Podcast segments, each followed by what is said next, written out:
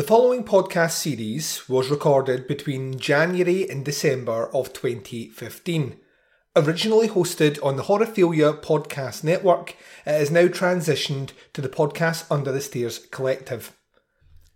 Myself and Andy Blockley would like to extend our gratitude once again to Jason Lloyd at the Horrorphilia Podcast Network for giving this podcast an opportunity to stay on that network for a couple of years and accumulate hundreds of downloads and great communication with legions of fans. The next instalment of the Doing the Nasty podcast, looking at the DPP third tier movie list, will start January 2020. Duncan McLeish will be joined by Mark Ball, who will be replacing Andy Blockley on this podcast, and will release one episode each month covering two films from the Tier 3 DPP Video Nasty list. But until that season drops, please enjoy these archives. Nasty. Nasty. They were called nasties and they were nasty. Some of the things that we've seen are so horrific. These films not only affect young people, but I believe they affect adults as well. An extravaganza of gory violence capable of depraving and corrupting those who watched it. I have never seen a video nasty. I wouldn't. I actually don't need to see what I know is in that film.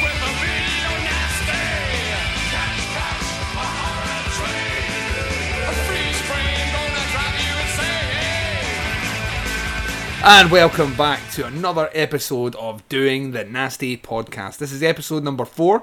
I am one of your co hosts, Duncan McLeish from the podcast Under the Stairs, and I'm joined, as always, by the co host with the most, the man from Big Horror and Little Podcast. It is Mr. Andy Blockley. How are you doing, sir? I'm really good, thanks, mate. Yeah, I obviously haven't recorded an episode for quite a while, but we will be back. We're recording yeah, you the weekend. you, you've become one of these um, these podcast myths. You know Yeah. that all the all the new people are talking about. All the new podcasts are like, wasn't there a show called you know Big Horror Little Podcast? And I'm They like, used yes, to be, yeah, yeah. they will return. so you've you've uh, you've been on holiday and stuff like that, haven't I you? have. Yep, just got back on uh, early hours on Monday morning, so first day back at work today, which sucked. Um, but I'm really psyched actually for this episode. I've been re- looking forward to this one since the uh, episode number one because this is the cannibal episode. yeah, for all cannibal episode. So uh, yeah, Andy has uh, already given the cat out of the bag. This episode, like we told you last week, is uh, three cannibal films um, that all made the notorious prosecuted list. We will be doing reviews of Cannibal Apocalypse. Um, we will be doing a review of Cannibal Ferox, and obviously the infamous one on the list. Cannibal Holocaust. Um, we were speaking off air. What we're going to do is uh, we're going to reverse the order of the reviews for Ferox and uh, Holocaust.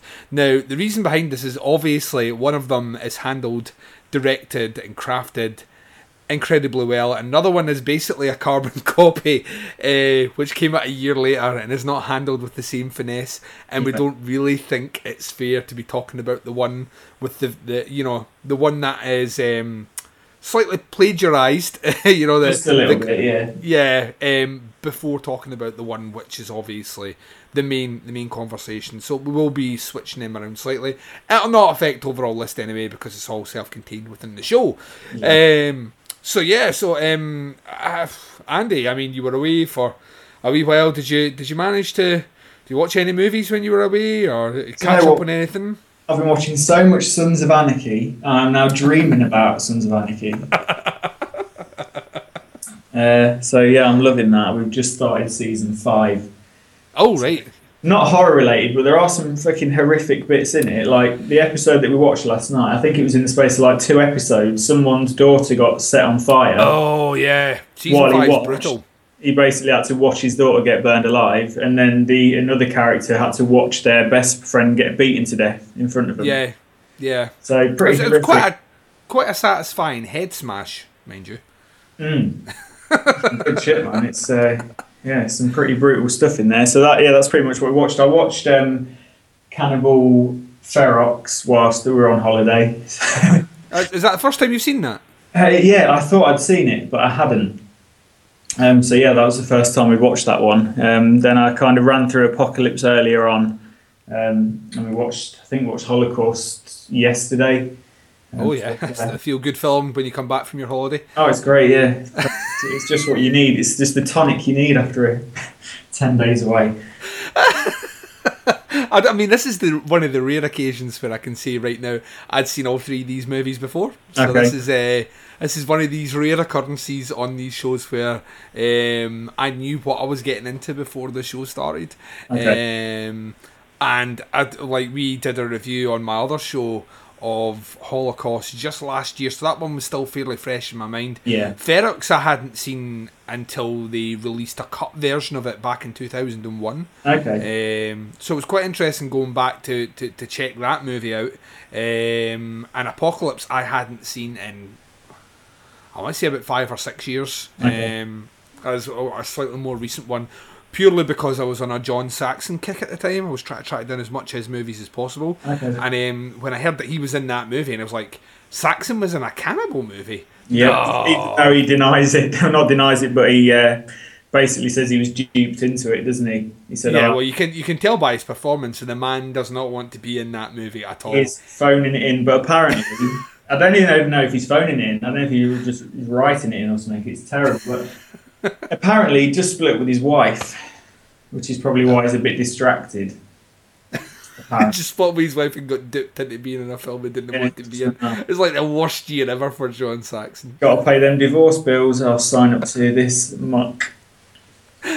I've got um, a quick bit. I'm just going to talk about Fifty Shades of Grey just for a second. I promise it is related to the horror thing. Oh my god, Andy, what are you doing here? Okay, it's been um, banned in Kenya. Has it? Basically, put on their nasty list.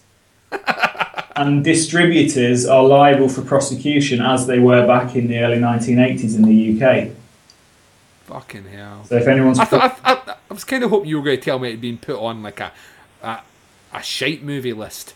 Um, and pretty- I, it's about four out of ten on IMDb, it's not doing well.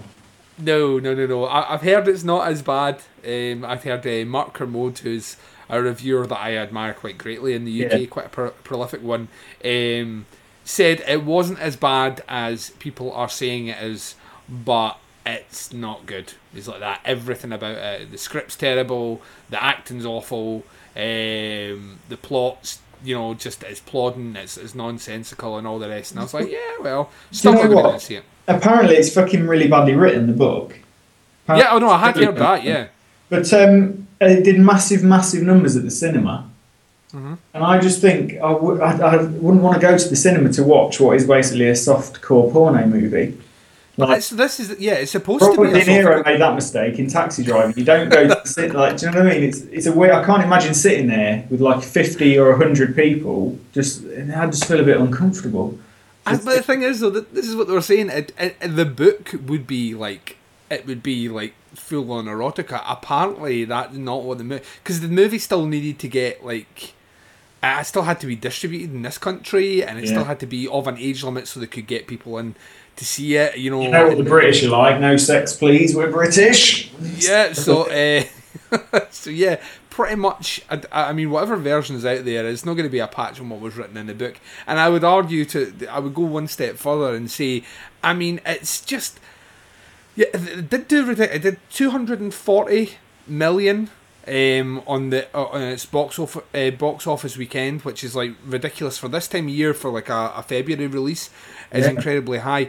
Um, but I mean, I just don't know who's going to see that movie. Uh, the, the story that made the papers, which would relate to the the nasties, is that apparently it played in a cinema in Glasgow, um, and that the end of the night resulted in two women glassing a man Oh. in the auditorium.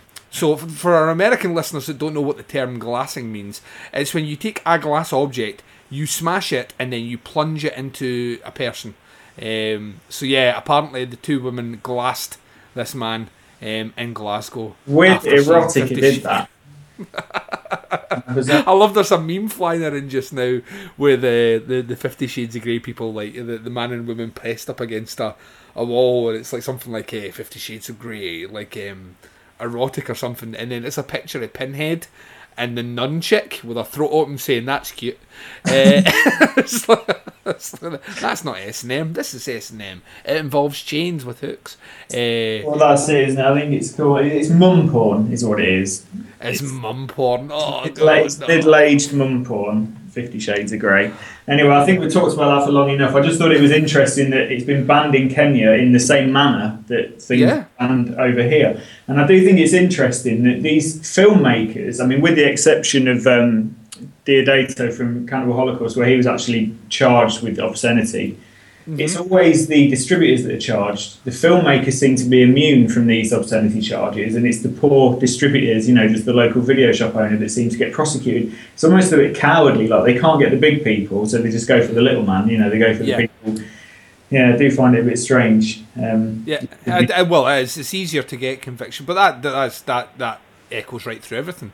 Um, the large corporations that avoid tax, Andy, don't get chased. The little man on the street who's due a hundred pound to the tax man could face criminal. yeah. Amazon, Top Man, Vodafone, freaking Yeah, Believe- the list goes on. yeah, help I love the fact- SBC as well, your local scammers.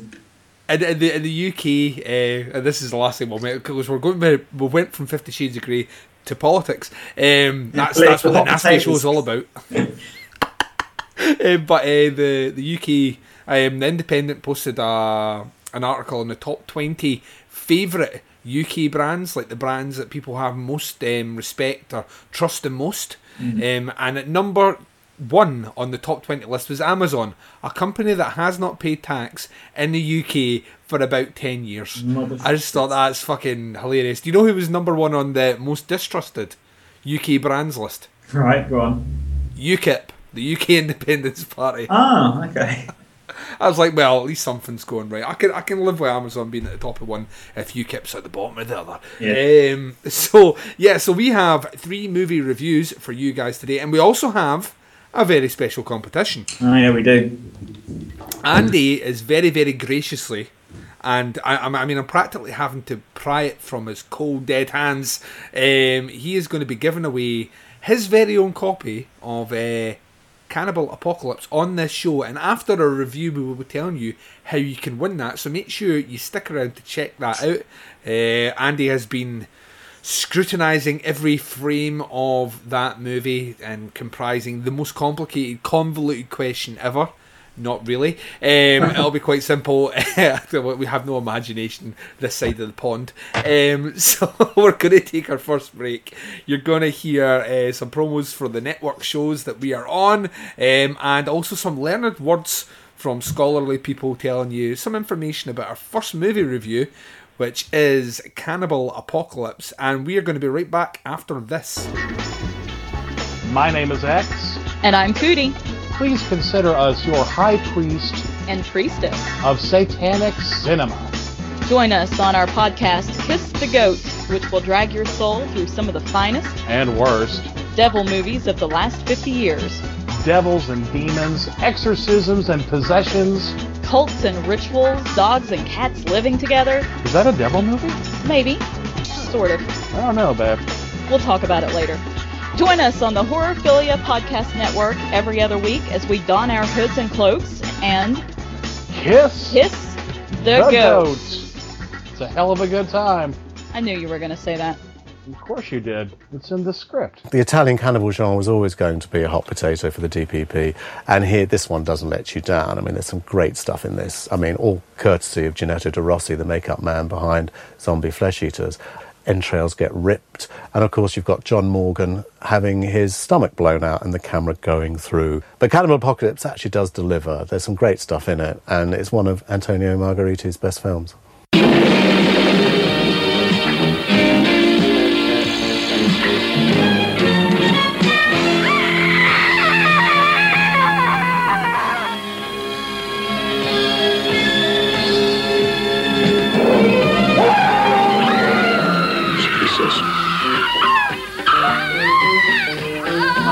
My son, put it down. Cannibalism.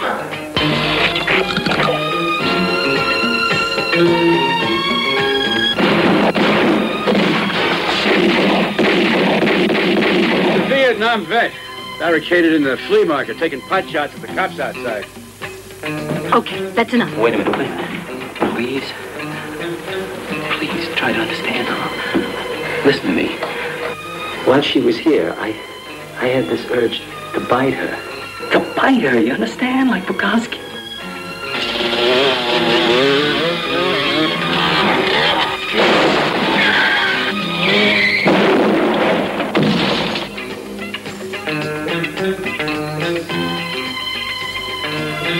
Stay away.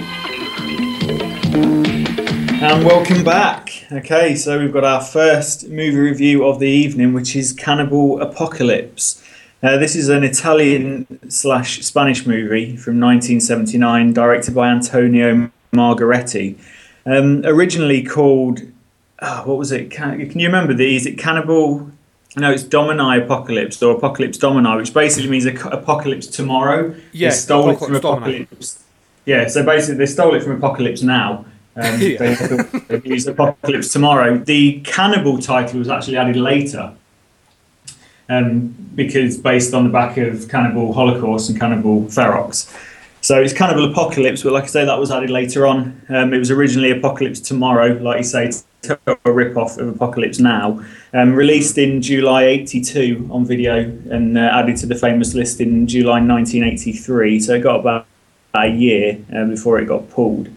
Um, probably most famous for having John Saxon in it. Um, obviously, John Saxon of kind of 91 Elm Street fame and Enter the Dragon fame, which is one of my favourite martial arts movies of all time. so it's good to see him in it, but I don't think he really wanted to be in this. Uh, yeah, I don't, I don't think he wanted to be in this movie, to be honest. Apparently, he kind of got conned into it. Um, he said that he read the script. And because it was in like Spanish and Italian, he didn't understand the translation to English. Apparently, he said he wasn't translated properly, so he didn't realise that it was like a splatter gore type film, um, which I suppose you can kind of believe because it was just called Apocalypse Tomorrow. There was no kind of clue at the time that it was going to be a cannibal type film, but he must have known. I think he uh, apparently was going through a divorce at the time, so just probably needed to pay his bills.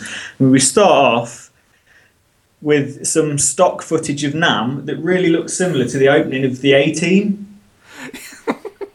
Doesn't it? It's like it's almost the same. I was just waiting for them to go in 1975. A cracker man, or you would have been sent to prison by a military court for a crime they didn't commit. I thought that's the same fucking footage that the A Team used. Um, so straight away, you know this is probably pretty low budget. Um, we then see some prisoners of war being found um, by this sort of commando unit, which is John, led by John Saxon. Uh, we get a pretty cool like, action scene with flamethrowers and stuff, um, and then we see some like prisoners of war uh, um, in a pit who are about to be saved, and we see that they're eating human remains. Uh, John Saxon kind of reaches in, gets bitten on the arm, and then he wakes up. Um, it was all a nightmare, and then we're kind of back in the city. What city is it that they're in?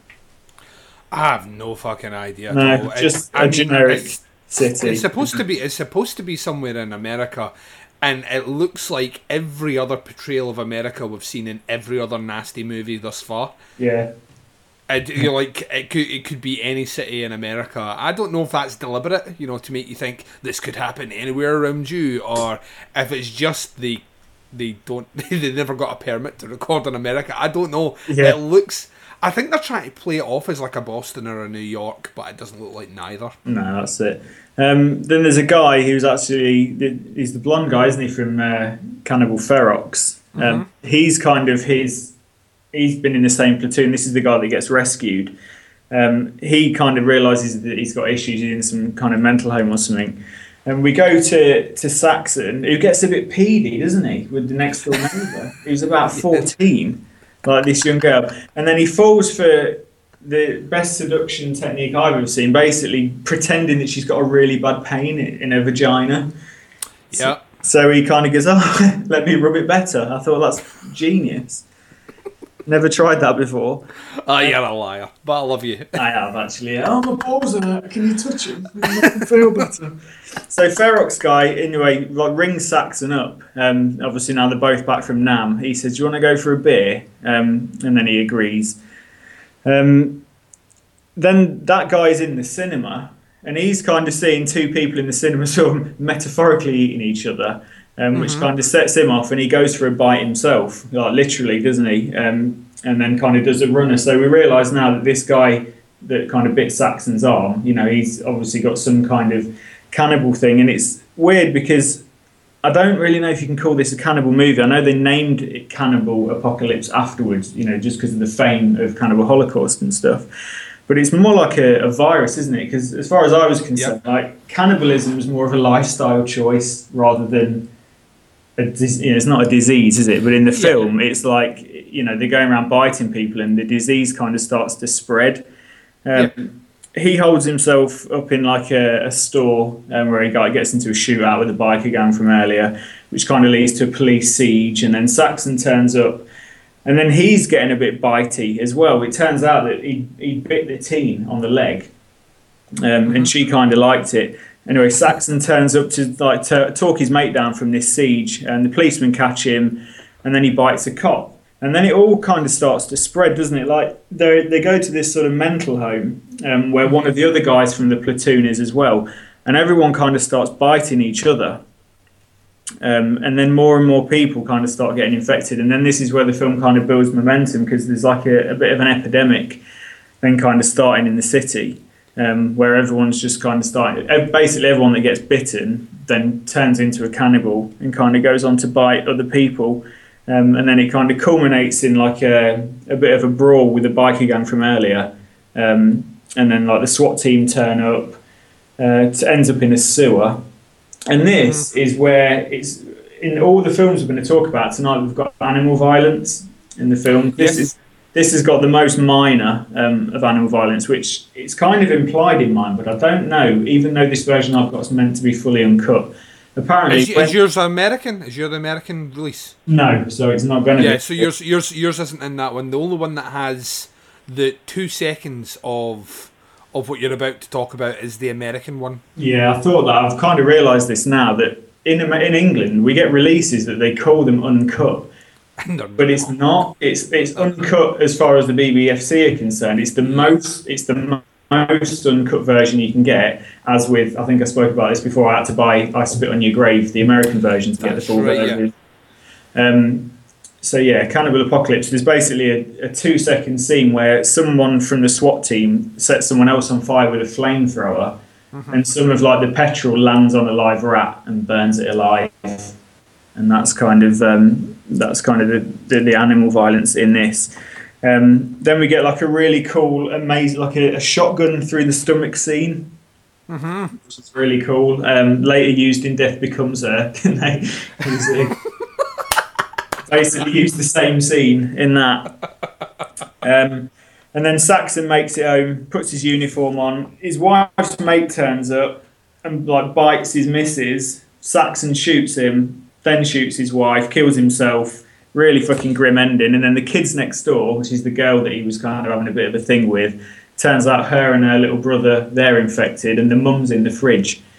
Yes. So bit of a grim ending sort of thing. Um, and I think we're led to believe then that there's going to be this epidemic spreading throughout the city, but we never really get to see it. And I think that for me is where it's it's not quite the apocalypse I was hoping for. And I know that's Yeah. going to be budgetary restraints, a bit like in. Uh, you know, Day of the Dead from 1985. They had much bigger plans for that movie. Didn't have the budget, so just had to be stuck filming underground sort of thing. And I think this is the same with a bigger budget. I think we could have seen a lot more carnage. Yes. So I'd quite like to see this remade. I think. Um, Yeah, yeah, I think I, I think if anything, see to me the, what you mentioned about it being more like a virus as opposed to actually what we would acknowledge as cannibalism is is probably exactly why it could be remade. I mean, Mm. what what is still fairly big just now in terms of, of cinema is is zombies. And what what are zombies? Zombies are. I, I depend on. There's two schools of thoughts, but there is a school of thought that is a virus, and, Mm. and to me, this movie kind of feels like um, the director was dabbling with the ideas of zombie movies, which were very popular when this came out in Italy, um, but he didn't want to go fully down that way. And cannibal movies were starting to get a bit of notoriety, so he kind of just mixed the two together. yeah, it's Um, like uh, he didn't want to go full. You didn't want to go full retard. You didn't want to go full zombie. yeah, he didn't want to go full zombie or full cannibal. Yeah, so, so he did a bit of both. And it's, it's it's weird because this is one of these ones where when I, when I look at it, I don't necessarily think it's a horror movie at all. I, it's certainly it's certainly exploitation. Mm. It, certainly has that kind of grindhouse vibe. But I mean, this movie is sold as being a horror movie and was sold at the time as being a horror movie because of the the cannibal and the, the cannibalistic nature and the gore in the movie. Mm. But it kind of has this kind of throwback to kind of seventies kind of exploitation cinema, like the like that the Italians did so well. Um, the, the, there are a few things about this movie that I think are pretty fucking awesome. Um, the gore I think is pretty fu- fucking awesome. for a effects start. are awesome. It's the same guy as uh, Zombie Flesh Eaters, isn't it? Yeah, and you Really can see it like that hole in the stomach on the guy from the shotgun. Such a cool fucking effect. Looks seamless. Looks really, really, really good. Yeah, the camera pulls through it as well, doesn't it? That's right. I mean, once again, clever, inventive. Um, there's one with a circular saw where they Mm. start actually cutting through um, a, a- like a dead body, which once again quite liked it because it was quite a, it was gratuitously gory, so I, I, I liked that aspect. Um, I quite like the fact that when the people do kind of turn or they are infected with cannibal, um, the, their appearance doesn't really change, so they still look normal. I think that's a really cool effect because then you don't know like when when that uh, that sleazy boyfriend uh, the, the friend of the, the wife who's been basically trying to nail her all movie constantly undermining Saxon you don't undermine Saxon Oh, is he not? Is he not seen Enter the Dragon? Roper will kick your ass. he will kick your ass and then he'll fucking hand it back to you you'll put it back on he'll kick it off again that's that's how fucking Roper deals with it but um I, I mean when he walks into the room there is no indication until he starts to look at her uh, in a way which doesn't mean I want to be inside you rather I want a piece of you um, yeah, exactly. But it's good though because there's almost like a nudge, nudge, wink, wink thing between the fellow people with the virus. Like they they kind of they don't attack each other, do they? They It's know, like yeah. They, they know that the other person's infected. it's like the faculty Yeah, and they almost like team up together at the end, don't they? It's, um, it's pretty good. I liked that. I thought that was pretty cool. Um, the soundtrack to this movie is fucking amazing. like one hundred percent fucking amazing, but one hundred percent should not be on this movie. Um, it's it's like a it's like a seventies police. Fucking, it would be perfectly at home in one of the Dirty Harry movies. Yeah, yeah. It's just like total fucking American funk style, and I love it to bits. Mm. It does not. It, it, it totally mismatches against this movie where there's scenes of like like physical sort of violence or gore, and then you've got a funk guitar playing and cha in the background. it's just it, it doesn't it doesn't fucking go, Mm. um, and it's weird that they kind of meshed them together. I was that kind of threw me out a bit, but I do really like the score. Um, I think you hit the nail on the head right away. There are two big huge problems with this movie. One, the scope of this movie should be a lot bigger than what it is, and we acknowledge it's probably because they didn't have any money.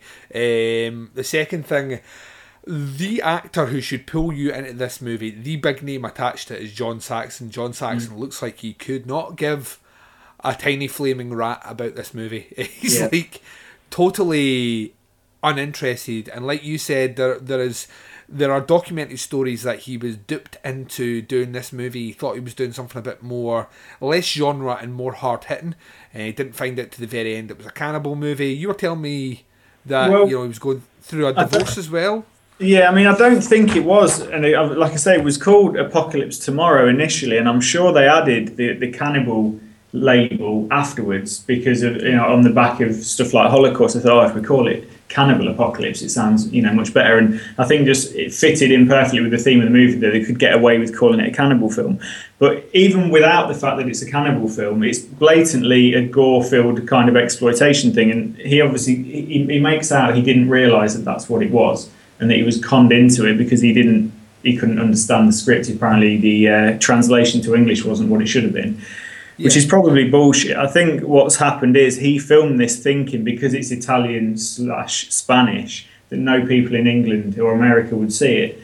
And it's that whole thing isn't it where people back in the 70s and 80s were ashamed of being in horror films and thought the horror films were a load of shit. And i think that's what happened. He was quite happy to collect a paycheck.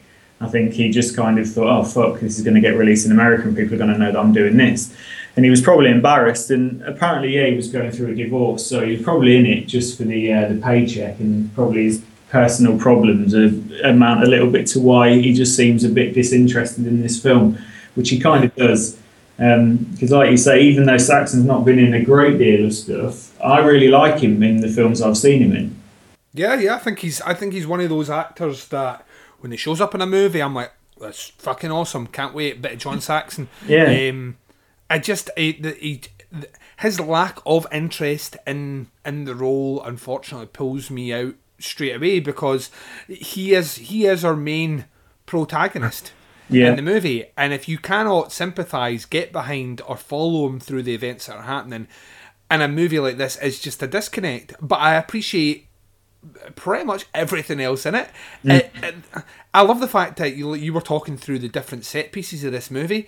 I mean, they throw everything at this movie. You know, we're going from Nam to a siege in a warehouse Mm. to a fucking mental institute to the sewers to Yeah. you know we- we're go- we're going everywhere. We're not. It's not all stuck in one location, which ma- makes me think they did have a bit of a budget. Um, Yeah. it just wasn't. You, I mean, the budget at the beginning that that those sequences, the Nam sequences, they must have spent a fair bit of money on that. Mm. Yeah, Um, apart from that, once the stock footage has been is kicked in, there's actually quite a good sort of war action. scene. Yeah. it's um, it's pretty good, and it looks it looks good. It doesn't look cheap. It looks good. Um, like I say, it, I did enjoy it. It's just um, I think thi- this is one of these films that I um, when I was about 17, 18, I found this website that basically did video nasties copies NTS in NTSC American format, and this is one of the ones I bought. And I always remember being really disappointed with it, and I haven't seen it since. I mean, I bought it about six months ago, and I watched it then. Um, and it is actually a pretty good film. I just think because it's been built up as this real like video nasty, it's not ever going to really live up to that. But if you look at it as a standalone film, it is a pretty decent film. Just for me, it had a lot. It had a lot of potential. There was a real potential for massive, you know, apocalypse, like you know, like the name would suggest. And the apocalypse never really happens. And I think a remake of this with a big budget could be amazing. Um, It'd be better than World War Z. I like World War Z. I don't. Andy, I let's like- not go there. I thought I thought it was pretty good. Obviously, I don't like the CGI zombies. I don't really like CGI anything. But I thought some of the set pieces, you know, stuff like on the plane, when the Yeah, some of the set pieces were alright. Uh, just the most mundane ending though ever. Mm. Let's let's we'll talk about that another show. Let's move on. Let's move on from Yeah. that. And so yeah, this like th- like I say, this was pretty enjoyable. Um, I don't know if you can particularly call it a, a cannibal film. It, like you say, it's a kind of a virus sort of thing um, that gets spread by people biting. But it's more, you know, like you say, it's half zombie, half cannibal. Um, but it's pretty good. It's um, it's a solid little story, and the special effects are fucking great. If you're into your um, you know, if you're into your practical effects, this is this is some pretty impressive stuff.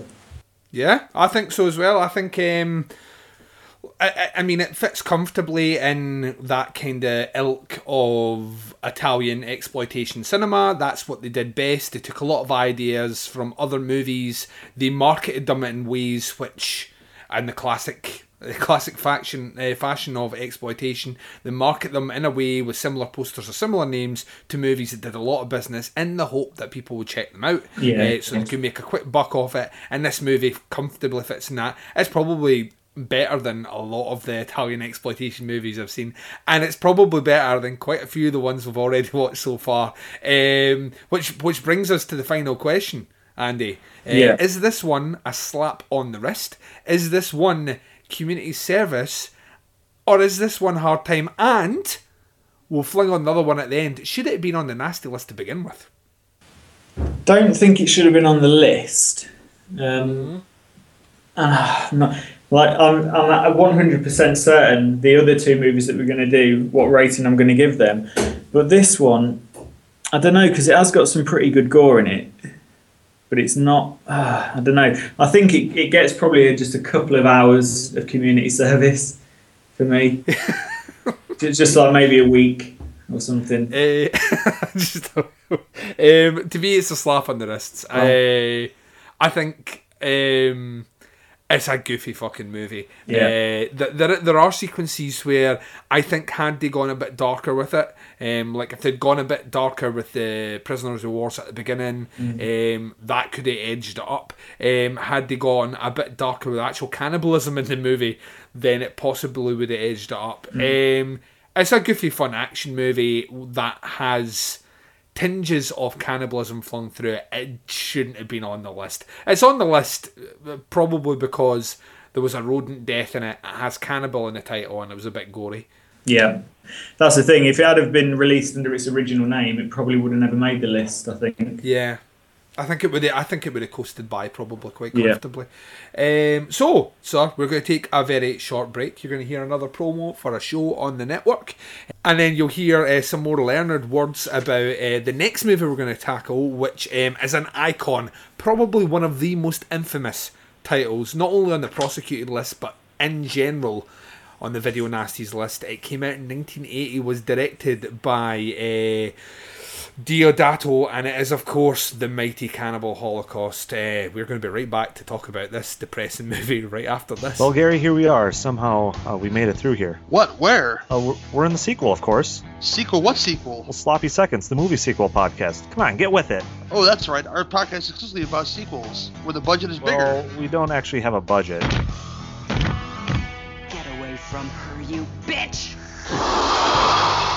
But the action's more exciting. Uh, I don't know much about action. Hey, you got a light? Sure, man.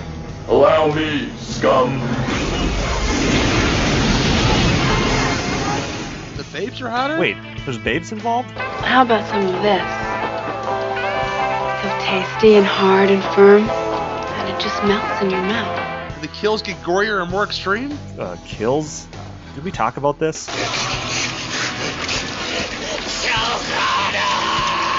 Uh, never mind. So find Sloppy Seconds, the movie sequel podcast, exclusively on the Horrorphilia Network. Because when all other podcasts are through, we're already thinking about part two. Ruggero Deodato's Cannibal Holocaust, one of the the original 17. It was banned from the beginning of the Video Nasties era to the end. Um, lots of films with cannibal in the title were banned. The reason for that was probably Cannibal Holocaust, um, because it is still a, a gruesome, shocking, terrifying film. Well, Cannibal Holocaust was one of the most notorious, and movies like Driller Killer and um, Cannibal Holocaust and SS Experiment Camp were like test prosecutions, really, to see whether a jury would find these videos guilty under the Obscene Publications Act, and and they did.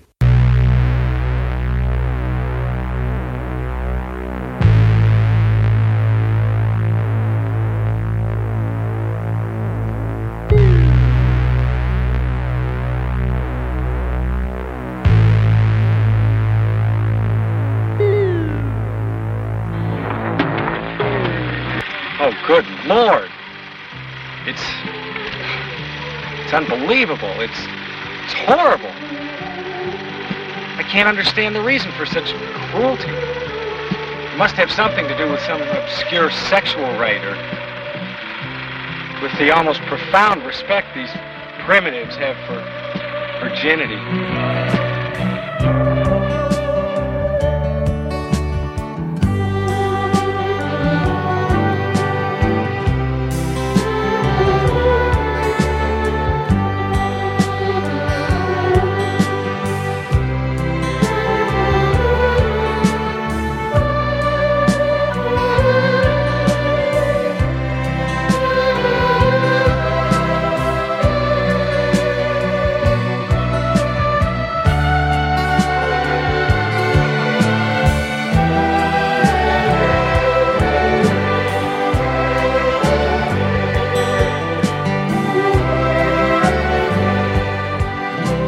And welcome back. So, movie number two of this show, the review number two, um, and was one that was inevitable. Uh, when we announced we were doing this show, um, I, I suddenly realised that I was going to have to break a vow that I made last year, which was never to watch Cannibal Holocaust again. Uh, and I have done that just for you people out there. So um, yeah, I, I am suffering for my art right now. Um, Cannibal Holocaust came out in 1980. Uh, it was directed by R- Ruggero Deodato. Um, this is one of the bigger names on the list, not in terms of necessarily the animal cruelty, because there are other films on the list which have equal animal cruelty to this. Yeah. Um, I think Cannibal Holocaust just became the poster child for, for everything that Mary Whitehouse wanted to make sure we didn't see. Yeah. Um, and they kind of didn't help themselves by having a cartoon on the front cover of um, Amazonian tribesmen eating the insides of someone. No. Um, I mean, that's and you know, in the background, a woman with a a, a spike upper cunt. Um, They could have used that one. that yeah, better. there are certain covers that have that as the, the standout image, and I'm just like, yeah, that's yeah, so that's, yeah, it's probably the most offensive thing you could put the cover. Um, so yeah, uh, this movie is. Now I've seen this movie a few times, and I've seen it in various different formats.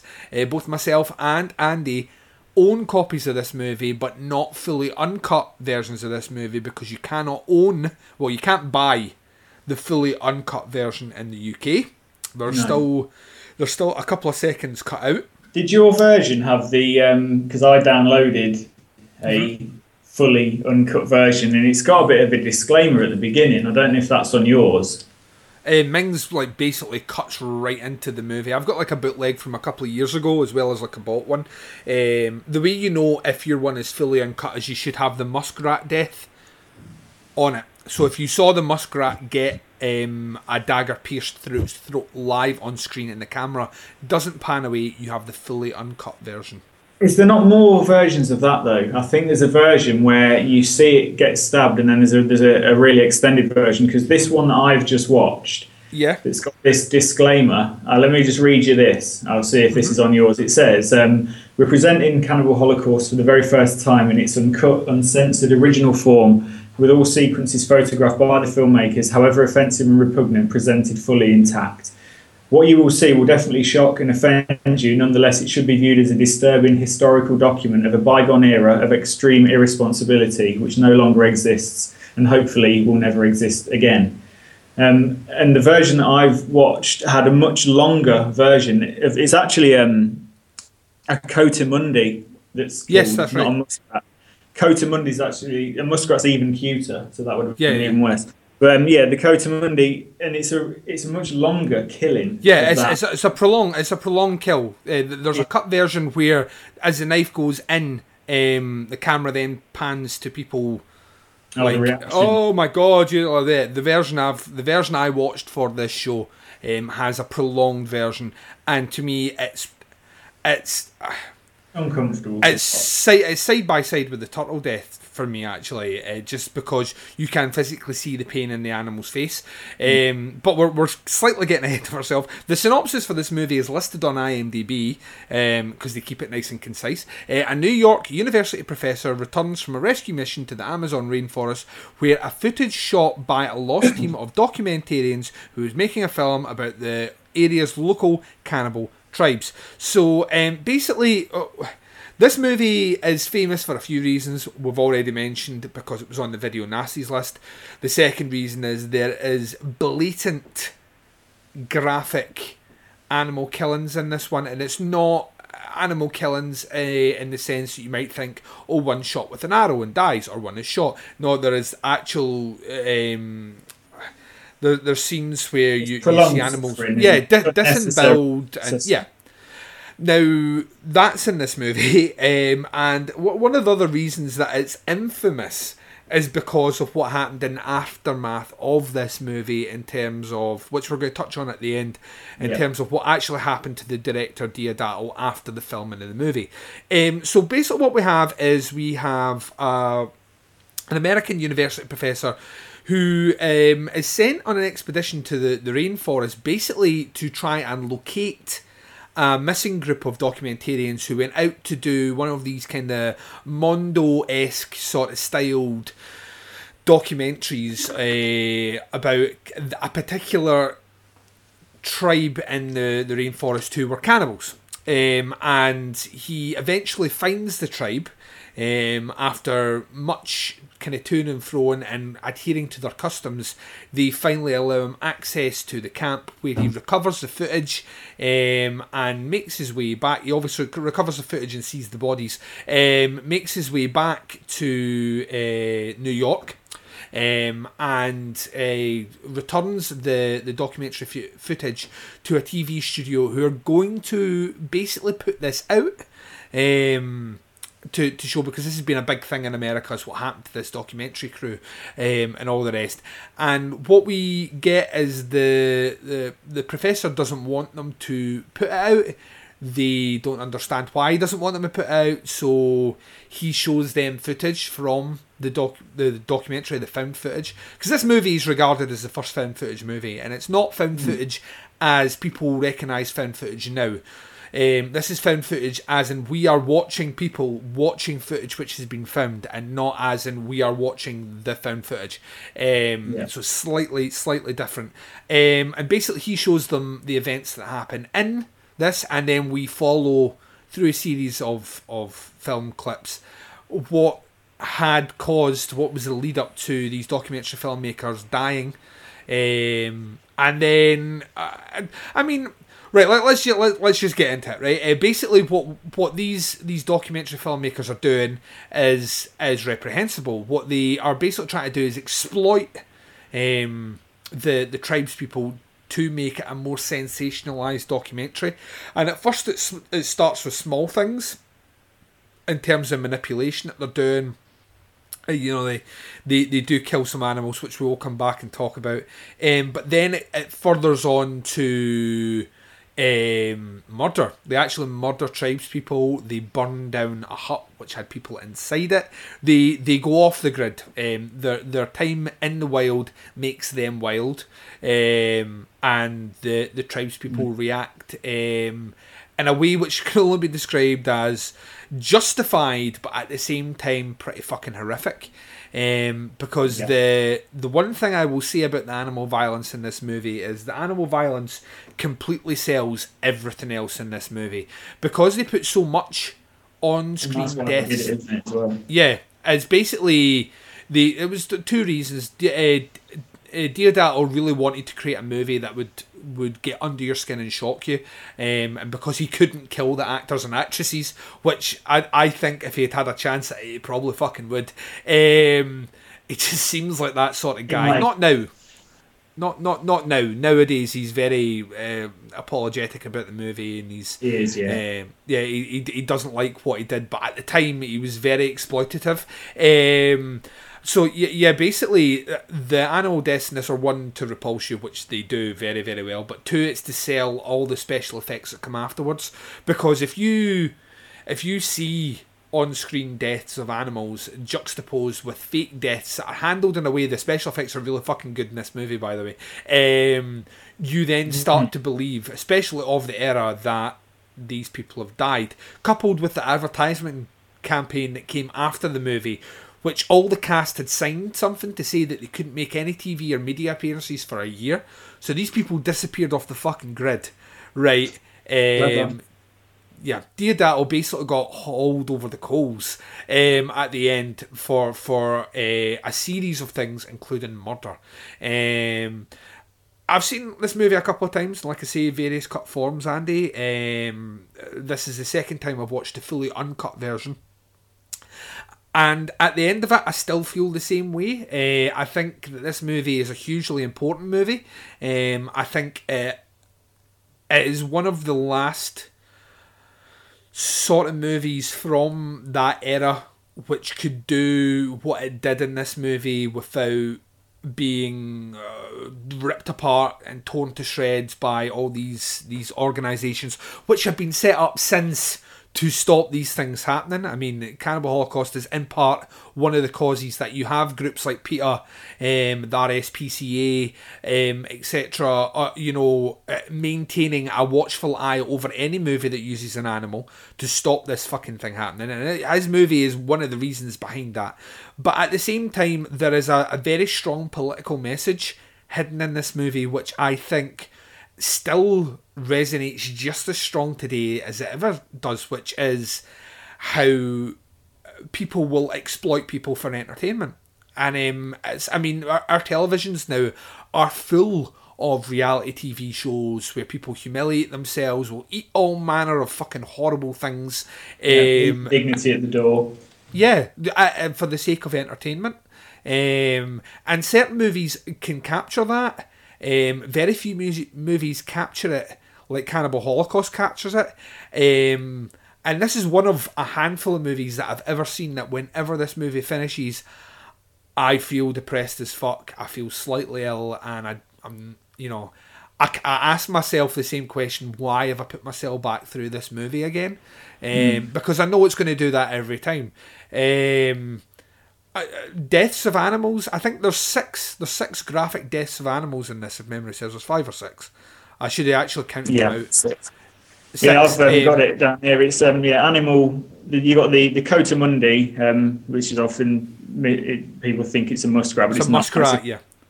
Um, tur- a turtle um, is killed. Both of those are killed in the story to be eaten. Um, then a pig gets shot just because the bloke's a cunt. Um, monkey monkey gets its head chopped off so they can eat its brains, and then a tarantula and a snake are killed by a machete. Yeah. Um, to be honest, like the only animal death I've got a problem with is that coatimundi because it suffers. Um, like the turtle is like disemboweled and basically like eviscerated, but its head is the first thing to be chopped off. Yeah, I think I think So the, the, the fact it's that not people suffering. Yeah, I think the fact that the, the body's still moving, like it's being disemboweled, I think that's the part that sticks with people. Twitchy. Is that Yeah. yeah? As, as I mean, it's its flippers are still moving, and then when they open it up, the organs inside are still moving. I mean, its Mhm. heart's still pumping, even though its head's been chopped off. I think that's maybe not this. I'm, I'm with you. The the the the the physical pain and agony and the excruciating torture on that that monday's death is is horrific, and that's the reason.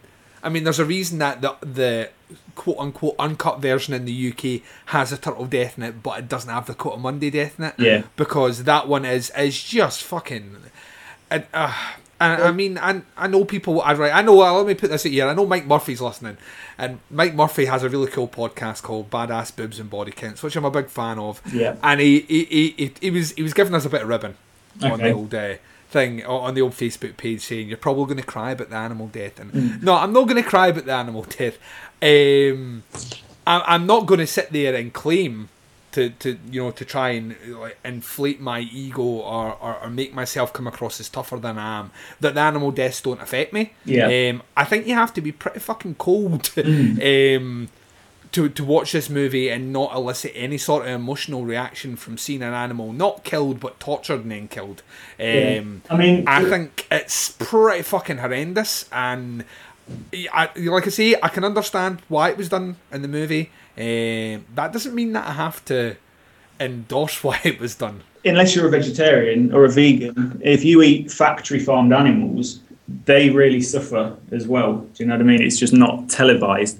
Like 97%, I think, of, um, of animal meat is factory farmed. And basically, despite what the regulatory bodies lead you to believe, like they're force fed, um, kept in pretty terrible, kind of cramped conditions and pumped full of antibiotics. And then some of them aren't killed humanely either. Um, so it's weird. It's weird for me that because people obviously show so much outrage at this animal being killed on screen. It's it, I find that not fascinating, but it's like there's shit like this going on all the time, and it is just one particular animal that's killed on screen, and Yeah, it's because it's not held in front of your face, though. yeah, and it, it's it's fucking awful to watch, and it really made me feel uncomfortable. Um, but and I think what you were saying earlier, it's kind of right that if somebody didn't step in and say, right, you fucking can't do that on film, I think a lot of people would be using this technique within their films. Oh, yeah. because it sells the realism of the other. I mean, I, I was kind of thinking the special effects in this film, I think, are so good, even without the animal cruelty. I still think it's really believable. Yeah. But like you say, the fact that you've seen real violence, it almost like does confuse your brain into then seeing when you see the you know the acts carried out on humans, you think, "Fuck, no, fucking that's, that's really realistic looking. And I think if they hadn't have kind of put a stop to this and said, look, you can't fucking show this for films, I think a lot of people would use this and it'd just become like a normal everyday thing just to show animals being killed in films to add to the realism then, you know, of the human killings. Um, Well, the next film you're going to be talking about tonight is case in point. yeah, so does, one one year later, Mm. it's, it's it's amped up. There's animal deaths in that movie for the sole purpose of trying to outdo the animal deaths in this movie. Yeah. So it becomes a game of one-upmanship, and Yeah, I- yeah, it. I mean, I, I, it's it's such a such a fine line because I I think this movie serves like such an important purpose in cinema, and I've argued this before um, that I think this movie for for yeah you can you can say that if you've ever watched this movie you can say it's appalling and you will never watch it again, and I Mhm. would totally understand. I would shake your hand and say listen, I cannot argue that opinion with you um, because that's how the movie makes you feel. Mm. And on some level, I think Deodato wanted that to be. I don't think Deodato ever expected people to be watching this re- repeatedly. I think he kind of expected people to watch it once, be appalled and shocked about it, and it would go down in infamy. Um, to me, it serves a really important purpose in that it is clearly an exploitation style of cinema that's Yeah. been done here, but it has it is so well shot, it's so cleverly executed, um, Mm. and it has such a an important message at the center. Now, the, you could argue that the message at the center, which is basically poking a finger directly at white people in general to say, look how you you destroy and bastardize and use. Yeah, I mean, there's there's a message in there. There was also a a, a direct poking at um, things like Mondo cinema in general. Yeah. Um, that's why when you listen to the soundtrack, the soundtrack has a very Mondo-esque sort of Mondo cinema sort of style sound into it. It's because weird. that. Like you know, the opening music is like a weird cheesy soap opera that's sort of like eerily soothing. Yeah, and that's really, that's and really catchy as well. Yeah, if you, if you watch if you watch any Mondo cinema, that's the sort of music that's that's played in it. So the, the kind of the kind of cleverly plays that in as well. Um, so you have that in there as well. But the, you know the the, the, the kind of central uh, message there, basically about you know even even down to the point of that. I, I, and maybe it's a bit too ham fisted at the end where you get the line, you know, uh, who are the real cannibals? You know, I But you know that what? that which is a bit to me that one's a bit too on the nose but i can you? I think they used the wrong. I think they used the wrong word. Like they should have said, "Who are the real savages?" yeah Because a cannibal is a cannibal is just somebody that eats human flesh. Yes. Where and it's, as I say, who are the real cannibals? For me, that doesn't make sense. I don't, Yeah, don't know if that was because the, the director was not English. They didn't fully. I think the question "Who's the real savages?" would have made a lot more sense because obviously they're they're meant to be the savages, and it's the you know it's the white people. So yeah, using the word "Who are the real cannibals?" i think you've hit the nail on the head Yeah. i think that's exactly exactly what it is. I think it's basically a case of you get a, a foreign director and they associate savages with cannibals all the way through the movie. So that line who are you know who are the real cannibals um is just you know who are the real savages? Um and yeah it's uh I mean, it's not it's not an easy watch. Uh, it's not a, uh, the special effects we're talking about are incredibly well done. They Um, are. I watched it with a, a I got a friend to watch it last year from my other show, um, and he to this day will contest that the woman that has the spike up through her, Mm. that's a real death. And I've explained to him, God knows how many times it's not. To him, that's a real death. That woman died. Well, I was Uh, looking like, and fucking, it, it's good. I mean, she it, she's so perfectly still. Still? And it's Still, meant yeah. to be, isn't it, that they fashioned like a bicycle saddle, like a small Yep. bicycle saddle atop of a, a metal pole that she sat on, and then she got a piece of sort of hollow balsa wood in her mouth, and Mm-hmm. then just looked skyward. But it's perfectly vertical, Yeah. she's sitting perfectly vertical, so you know, so her torso is kind of up the middle of this pole, and then the piece of wood is coming out of her mouth, and yeah, I mean, it's it's fucking clever. I mean, it's it's an amazing special effect. I, I don't think it's real. I do genuinely think that they've done a special effect, but fucking hell, for for you know a movie made in 1980. Yeah. It looks incredible, and I tell you what, the castration scene at the end. Yeah, I was what I was about to say. The guy's cock getting cut off looks, and it means so fucking realistic that every time it happens, I cross my legs. Yeah, and you genuinely get a spurt of blood, like with his heartbeat jets out, Yeah. and you think, "Fucking hell!" Like, I genuinely think I could, I understand why he was hauled in front of a judge upon murder charges because it's it's fucking realistic, and I watched it in quite a good, you know, quite a, not a Blu-ray definition, but a high definition, holds up. good enough, and it fucking holds up. It Holds up totally really holds well. up. And like I say, I understand why they use the animal death, deaths, but even you take away the animal killings, I'm my brain would still be convinced that I was watching something real. I think it's fucking amazing the, the special effects that they did, and apparently when this film was originally released, and it was like a really grainy copy because you'd get a copy of a VHS, and sometimes it'd be a third or fourth generation copy with terrible fidelity. But even on high def, it's fucking it's good. It's seamless, and the cock chopping scene you can't really see where it goes from him standing there with his knob out to the guy grabbing his cock and lopping it off. It's like fuck, because I haven't seen this film for years, um, and I watched this again, and I mean this is totally what you were saying. This is the poster child movie for the Nasties era. This was on the front cover of a lot of the newspapers. Um, whenever the video Nasties thing was, you know, whenever a news story broke, this was the picture. You know that, the, like you say, it's a cartoon image of a, you know, of a, a tribes person eating munching on what looks like some intestines, and there's a lot worse shit in the film than that.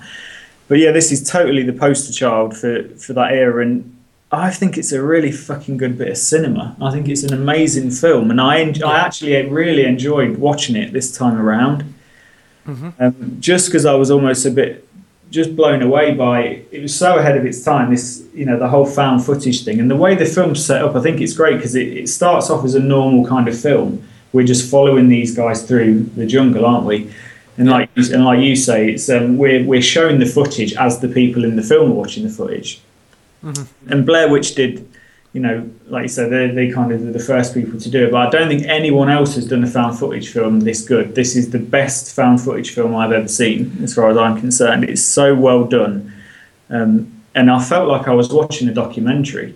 Yeah, I mean, that, to me, the only movie that's kind of copied the style of it, which ironically was the next found footage film after this, is The Last Broadcast. The Last Broadcast is played as a documentary Okay. with footage from cameras played in it.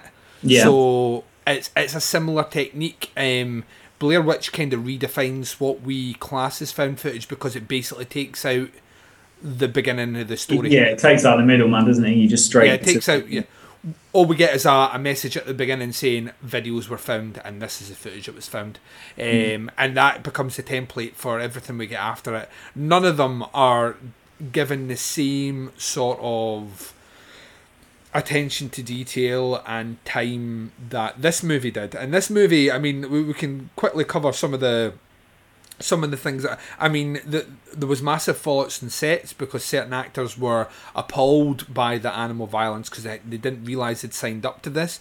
Uh, Deodato was apparently Yeah. very, very much a bully on set, and you will do what you're told, and this will happen.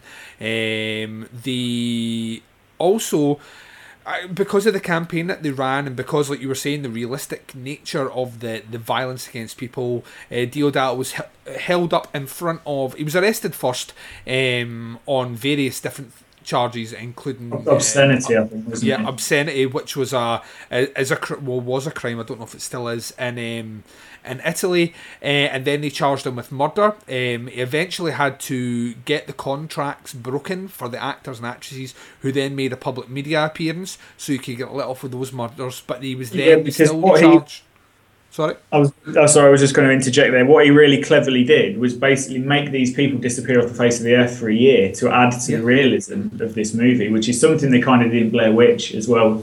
Then they had the real life documentary on the Discovery Channel, kind of. yeah Um, so that was fucking clever. Yeah, go on, Karen, what were you saying. Yeah, then they had to kind of bring, pull them up and prove that he hadn't killed her, didn't he? Yeah, but then he had then he got charged with the, the girl with the, the spike. He got charged with her death. Yeah. Um, and of Yeah. course she's a she's a, a tribeswoman, so he couldn't locate her. They couldn't locate her. So basically, what I had to do was recreate how it was done by explaining that you know it was this modified bicycle seat and all the rest. But in court, they couldn't get the the woman kept falling off the, the seat. So they still didn't believe him, uh, and he luckily had Oh, yeah, been quite good with. Yeah, No. well, you would. he had been luckily quite good at documenting the- the filming process, and he had photos of the woman getting the the prosthetic applied to her mouth, um, before and after, standing with the crew, and that's all that got him off it. He then had to fight a further three years after this to get his movie released, um, Mm. because it was basically in Italy anyway. It was it was banned. Uh, he had to fight a further three years to get the movie released. Um, and I mean, yeah, I mean, to me, it's probably uh, to me when when they talk about video nasties, and they they put forward the case for what a video nasty is, and this kind of leads us on to the.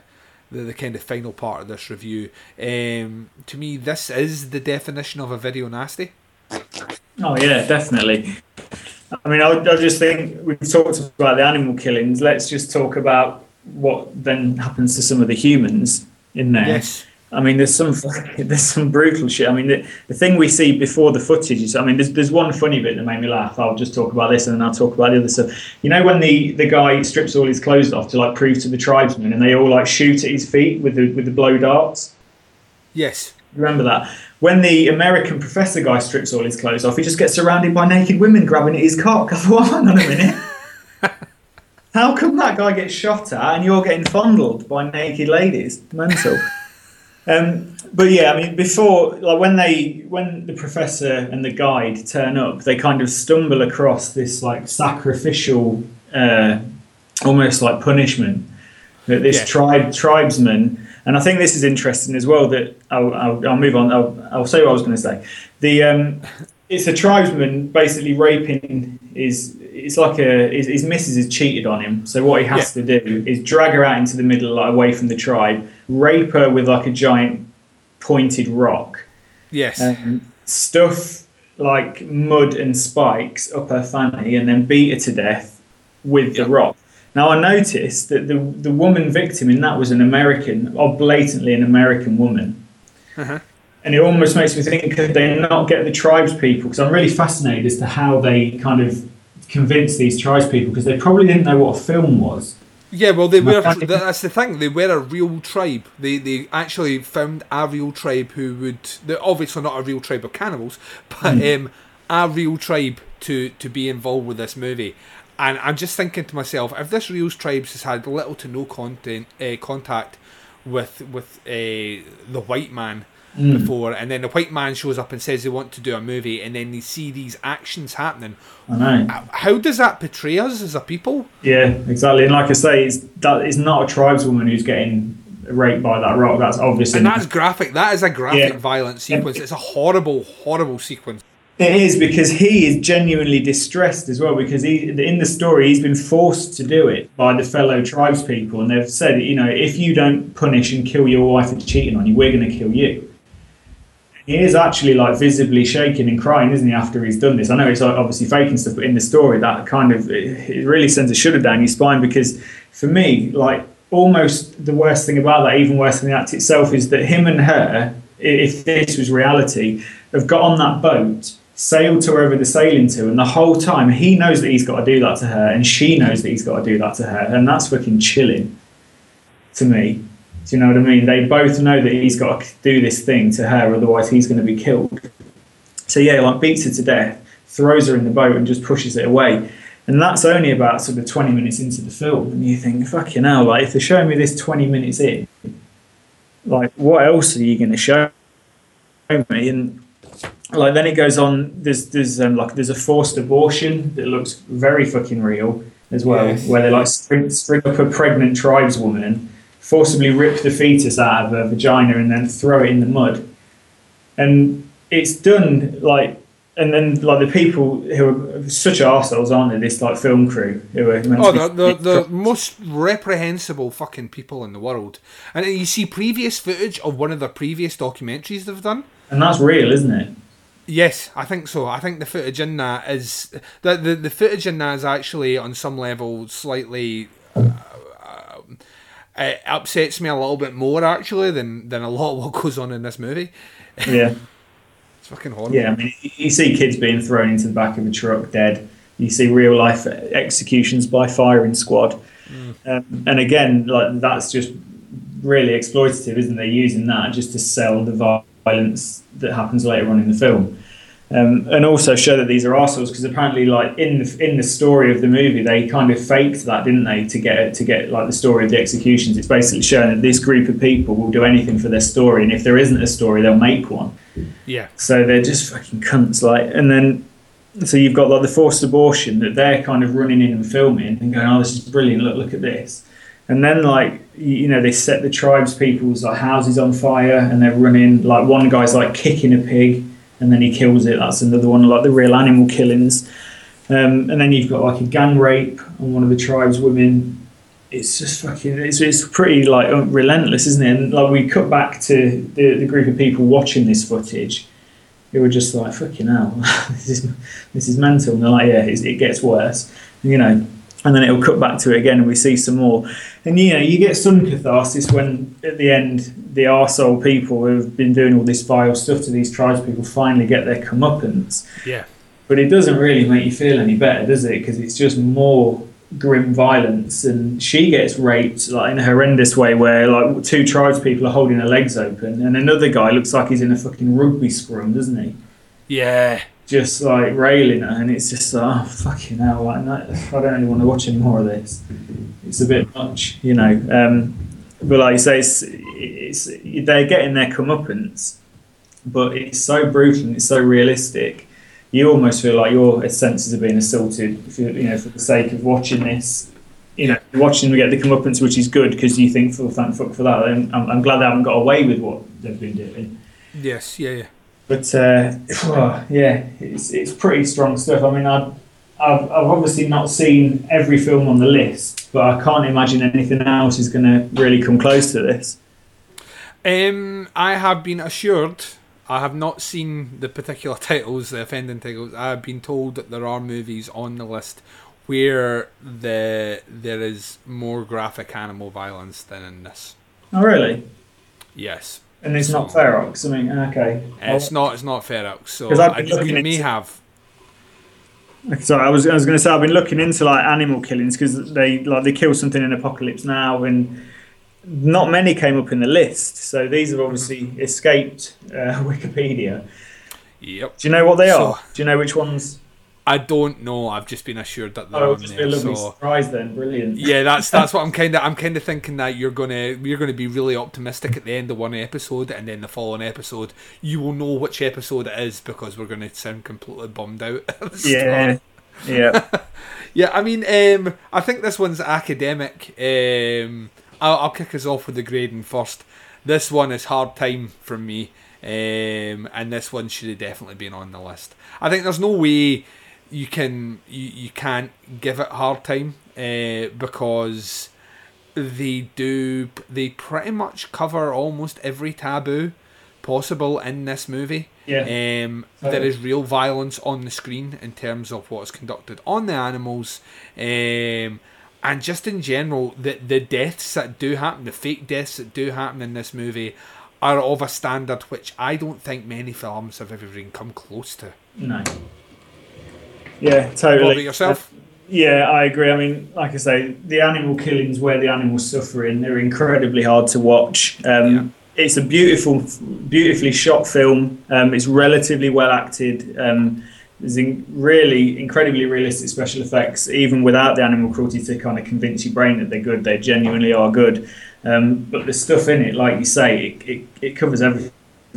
It's got animal killings, it's got sexual violence, genital mutilation, you know, a horrendous rock rape that I haven't fucking never seen before, a forced abortion. Ah, fucking hell! It's like that's it. That's they've they've done it. They've covered pretty much everything you could. You know, they've ticked every box as far as Yeah. a video nasty is concerned. It it one hundred percent should make the list, and I think we should just reiterate, just in case people are listening to our show for the first time, we don't agree that there should be a list because we don't agree No. with censorship No. but putting ourselves in a situation where if we're living in a world where a list you know is absolutely necessary. And obviously cast you you know if you cast your memory back 30 years this genuinely was a list in the UK then yeah this one if any if nothing else makes the list this one's got to be on there.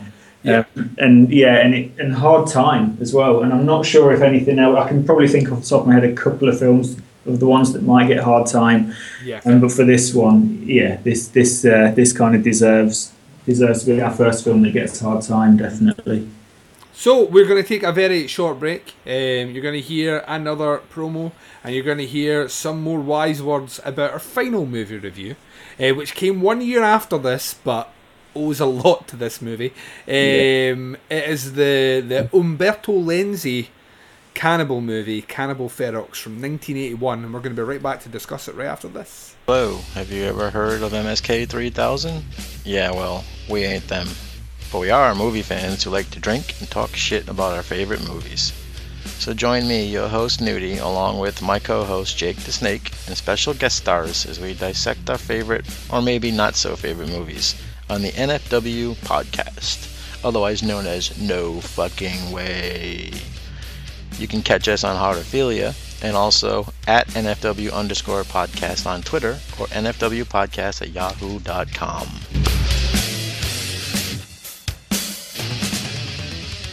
It's a typical Italian cannibal movie, uh, and you have sequences in it. For example, where uh, there's a most probably one of the most famous scenes is where Lorraine De Selle gets hung up by her breasts. Um, a scene that seems to imitate a similar sequence in the Richard Harris western, A Man Called Horse. But there's also poor old John Morghen, who suffered a lot in these kind of movies, uh, gets his cock chopped off basically, and the top of his head split open like a breakfast egg, and the brain scooped out. So that's a fun sequence. Really, it's one of those movies that deserves its reputation, and most notably for the animal cruelty, because there's a killing of a pig and that sort of thing, which is the reason, really, that it's had problems, it still continues to have problems to this day with the censor. Uh, but, you know, the uncut version, which was released back in the day, is still quite a collector's item.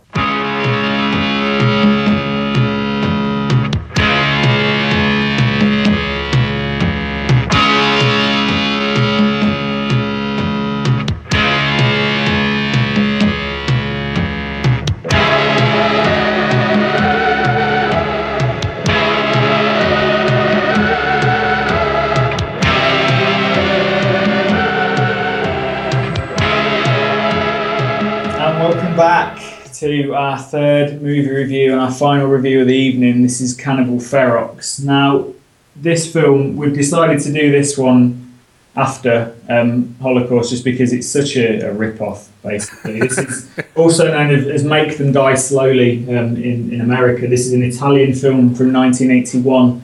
Uh, directed by Umberto Lenzi, uh, released in 1982 in August um, and then added to the list less than a year later in July 83. Now, this is such a rip-off of Cannibal Holocaust. It almost doesn't deserve to be talked about. I mean, we obviously we need to because there are other, there's various things in this that you know that need to be addressed, like the animal killings again. Like you said earlier, they're trying to kind of even go go one up from Cannibal Holocaust, but even like the beats of this movie, the cadences of certain things, it's it's so fucking similar. They've even got like one of the same actors Yeah. um, in this movie. You know, there's the, the kind of the thing where there's a guy that's um, using cocaine because they're probably pretty close to like Colombia and places like that. Um, you know, you've got the, the people going off exploring, looking for cannibals. The the slight difference in this one is that the arsehole people that have been horrible to the cannibals, the the kind of the original group bump into this group, and they sort of into the movie, um, and then they kind of team up. Um, the, the, the the people that they meet initially kind of play the victim and make out that one of their friends got castrated and everything, and it kind of turns out that this guy he was actually the one doing terrible terrible things to the tribes people. Um, and then it almost follows the same sort of revenge thing. It's just it, it's just not shot as well. It's not acted as well. It's just it just it kind of tries to do everything that Cannibal Holocaust does, and it just fails. It just does it nowhere near as good. Um, what do you think to this? Um, I'm going to be slightly, slightly um, controversial on this one. Um, I remember watching this one when it got released officially in a cut fashion in 2001 when like Cannibal Holocaust, I Spit in Your Grave and all that finally made it um, onto VHS. I was working in a video store at the time. Yeah. I remember watching it um, the same week that I watched Cannibal Holocaust um, and actually thinking that I'd watched the same movie again. Right, yeah. Um, just that I thought maybe this is one of these movies that, you know, they released it it didn't, you know, Cannibal Holocaust didn't do well. Not knowing the full backstory of Cannibal Holocaust at the time, that you know it hadn't done well. That they basically spliced other sequences in and released it under a different name. Okay. you know, like Cannibal Ferox, just to put it back out again. Yeah, um, and and kind of thought that I didn't like it. Coming back to to watch it, I actually quite enjoy this movie. Um, and I will I will probably more openly say that you know I know what Lenzi said that Lenzi claimed he hadn't seen Cannibal Holocaust before making this movie, which is Bullshit. a lie. Which is so much of a fucking lie. It's unbelievable. Know, it's like- Um, like you, that that's a lie you just can't tell. Like no Yeah, that's- yeah, that, that, that's a lie that doesn't work. You know what I mean? At all, on any level. Um, that, that that's like the guy standing there with the you know the the, the, the marked bills with the that have been you know coated in some sort of resin on his hands that the police then scan over and say, well, why have you got the dyed coins there and saying I didn't do it? Yeah. I didn't steal this money. I mean, That's it's so blatantly you've been caught red-handed. This movie is like in some sections follows like you said exactly the same beats.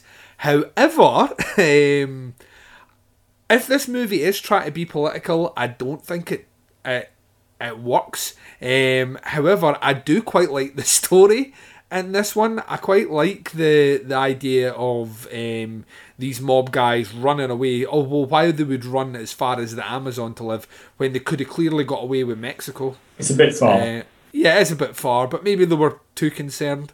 Um, I, I, I love. I, I, there are particular gore sequences in this one. There's particular like horribly painful sequences in Cannibal Ferox that make me wince more than Cannibal Holocaust, and one involves a couple of hooks through a woman's tits.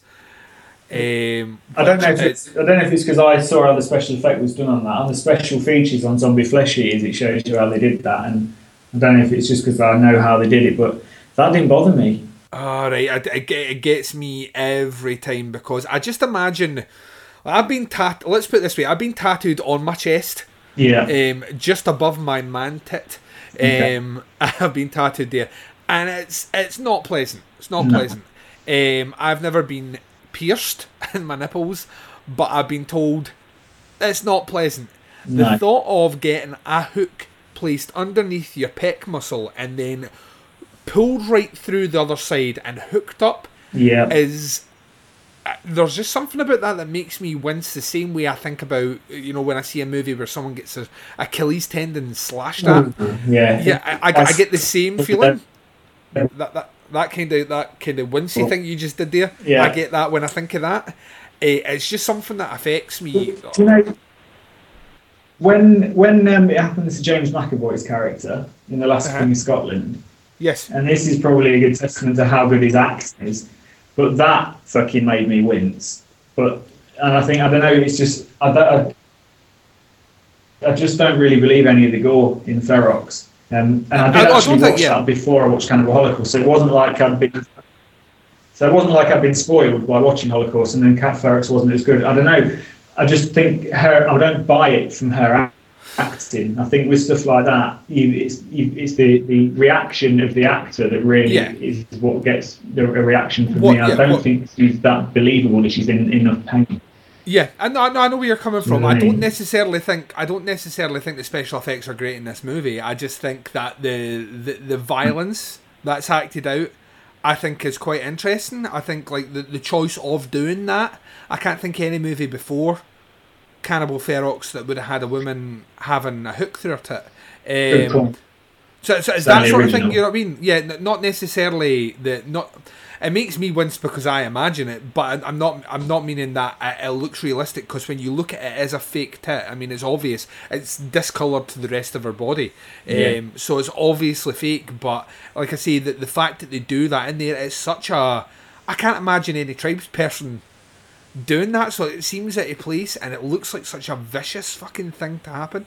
Um, the, the it's an entertaining movie to me, um, but it's not a it's not a heavy movie for me Mm-hmm. uh, in terms of it doesn't hold the same weight or gravitas as Holocaust. Yeah. Um, but that's I don't th- I genuinely don't think that's what Lenzi was aiming for. Lenzi's back catalogue of movies is is pretty much wall to wall exploitation. He did do some other things. I think he did. Memory serves. I'm sure he did a giallo. Uh, which I've been told to check out because apparently it's pretty good. But he's another one of these well-rounded guys who did uh, war films. Uh, he did fucking western movies. You know, like the, the, the, the school of Italian cinema was that directors tended to do quite a few different genres.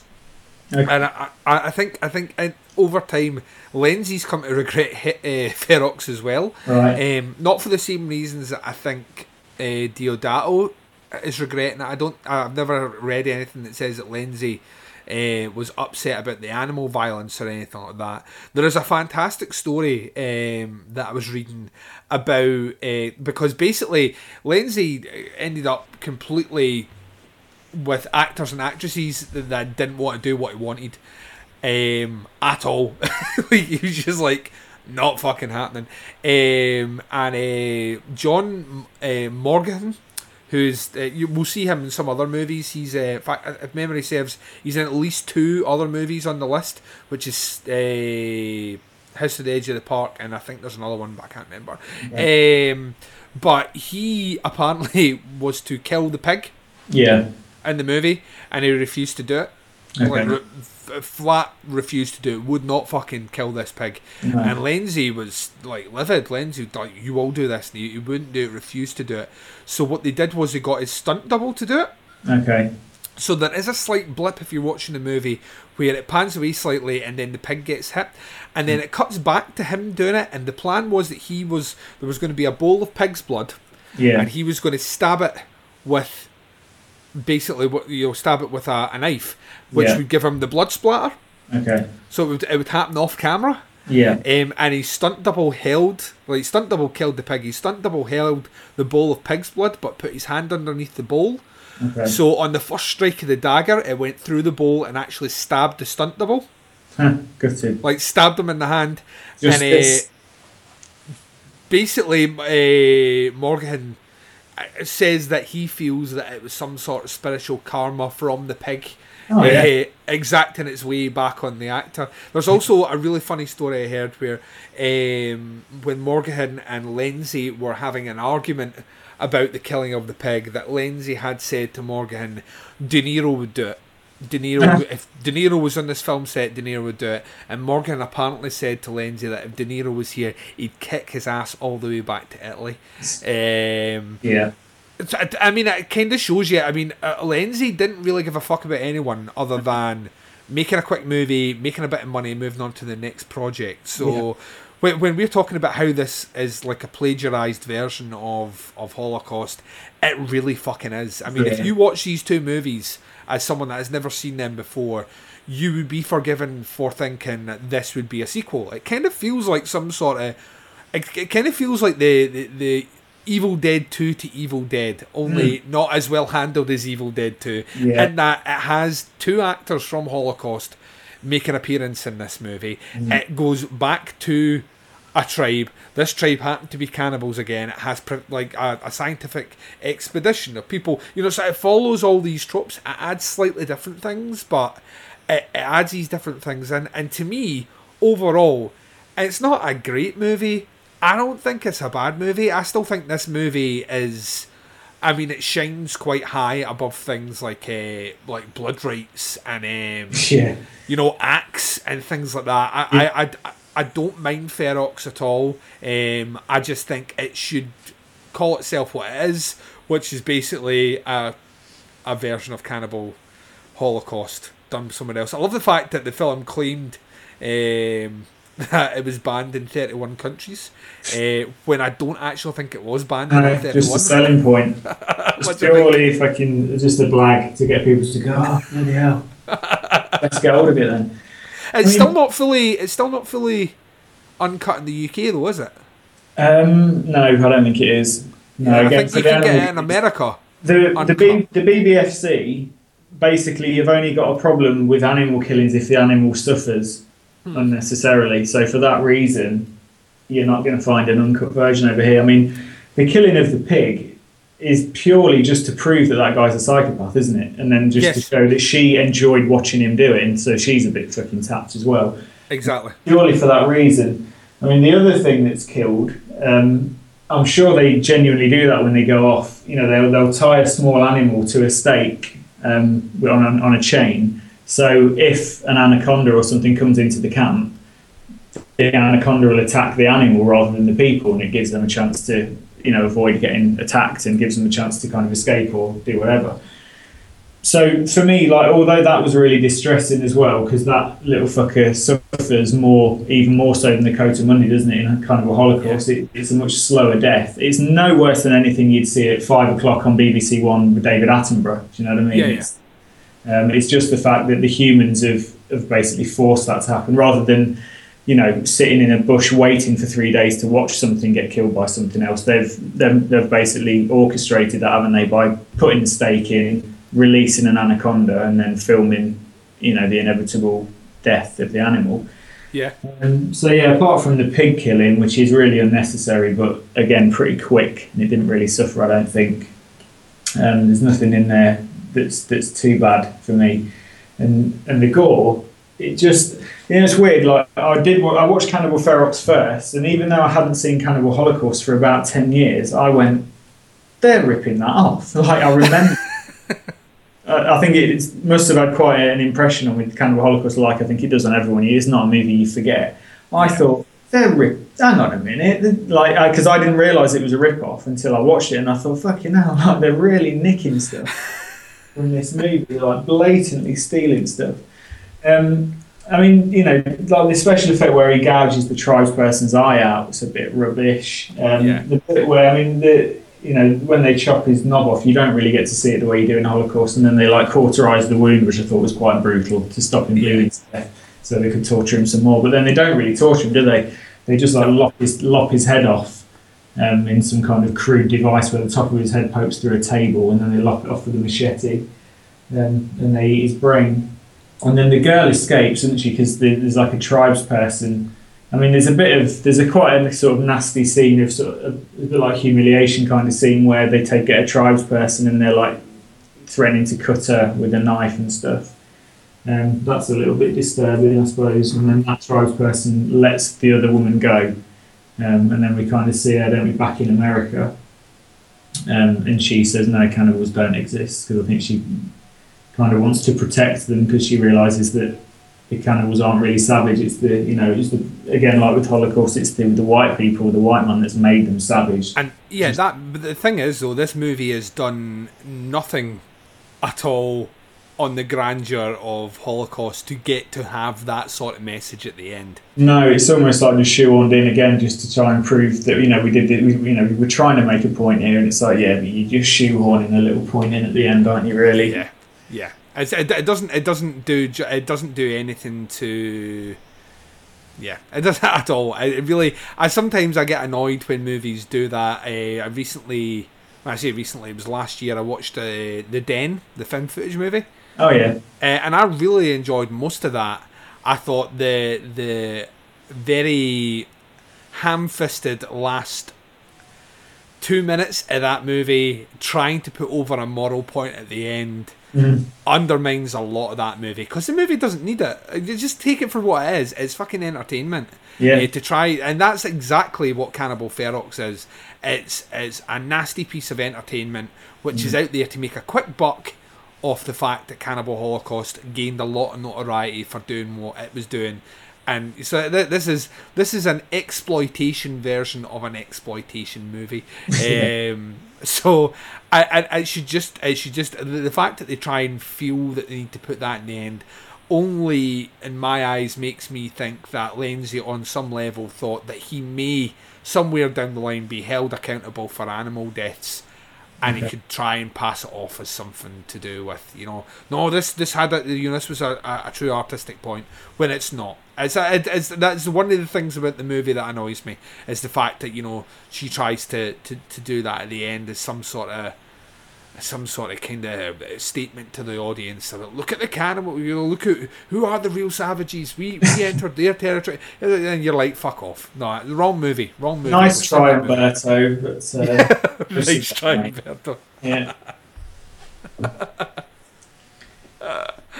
yeah, pretty much. But I mean, it's it, like I say, it's not terrible. I know there's. Uh, we, we were talking just slightly before we started recording this um, about how Lenzi copies uh, Deodato here. Um, Lenzi had what is considered to be the first cannibal, sort of Italian cannibal uh, exploitation movie, which came out the same year as Holocaust, called Eaten Alive. Um, now, the funny thing is, Eaten Alive, to the best of my knowledge, doesn't appear Okay. on the on the list. Yeah. But Ferox does, which don't that's understand that. Yeah, I- it's, it's like it's, it's, it's stuff like this that makes the video nasties list completely like pointless. If you know what I mean, Mm. because it's it's not it's not fair and justified across the board. It's it's inconsistent in its approach. So, um, I mean, is there anything else you want to say about Well, this movie? I think what happened. I was just going to say, with this is kind of guilty by association, but because Cannibal Holocaust made such an impact, anything else with Cannibal in the title is automatically going to go on the list, isn't it? Yeah, there's a Um, couple. I think there's still a couple to come up. Yeah, Cannibal Man, I think, uh, next episode. So yeah, kind of guilty by association because I don't think this one would have should make the list. Ah, yeah. Oh, let's wait. Right, uh, right. Let's let's duke this out then. I've just Um, dropped that. Yeah, that bombshell. you just dropped that bombshell, and uh, right, right. To me, this one isn't. I don't think this one gets the the the hard time. I think it definitely gets a slap on the wrists. Do you think? Definitely. Yeah, because I still think there's there, I still think there's there's graphic animal death on screen. So I still think from that point, I, I need to I need to get. I, I mean, it's not. I, it's not a, it's not just a slap on the wrists because they actually killed animals in this movie in fashions which I consider brutal and barbaric um, Yeah, for the point probably- of entertainment. Probably unnecessary, isn't it? Yeah, yeah. So I, I would definitely, I would definitely say it's a slap on the wrist. The the inclusion on the list is an interesting one because basically it covers a lot of the same things. Holocaust is definitely on the list in my opinion. This one Yeah. does a lot of what Holocaust does. It just doesn't do it. It doesn't execute it as well. No. So I, it's how I define what goes on the list. Is it Mm. content or is it how's the how's the content executed? Mm. Um, and I kind of feel that it's going to be how the content was executed as opposed to having the same content because we will see other movies with animal violence on it, with potential rape, with potential killings on it. I think Yeah. it's how it's portrayed on the screen and how realistic it feels. This one doesn't have the same level of realism, so I would maybe argue that it shouldn't have been on the list, but certainly should have had a slap on the wrists.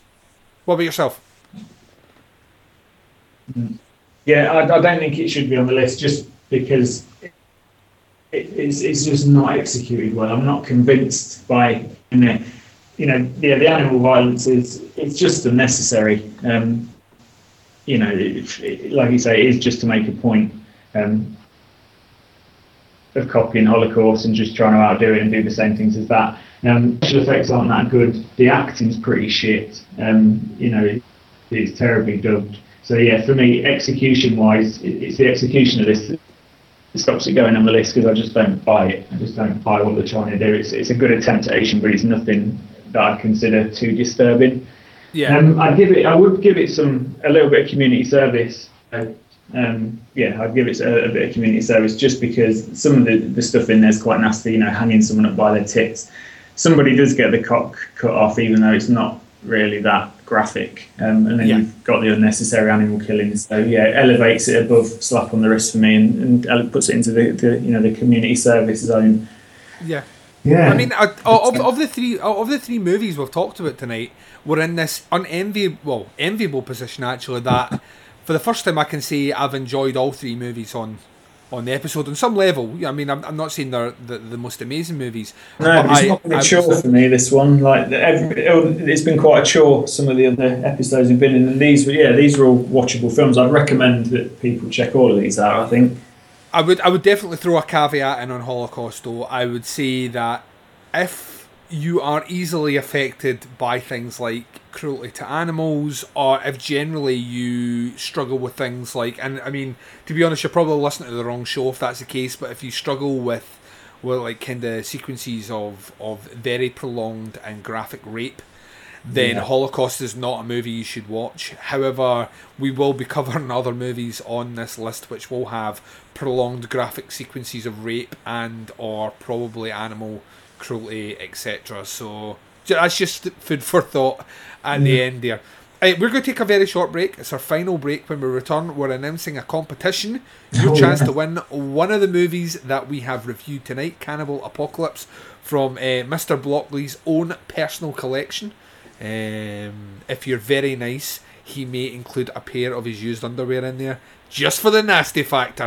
um, so we're gonna, we're gonna be right back after these messages. Hugh loves horror movies. I like them cheesy. I like them gritty. I like them campy. I love them all. He married Christine. She hates them. I think they're senseless and upsetting. Listen in as Hugh searches through shelves of DVDs, VHS, and Blu-ray. There are too many of these movies on the shelves. We need to just start getting rid of them. In his never-ending quest to convert his lovely wife to the dark side. Come to the dark side. In Christie, Christie's.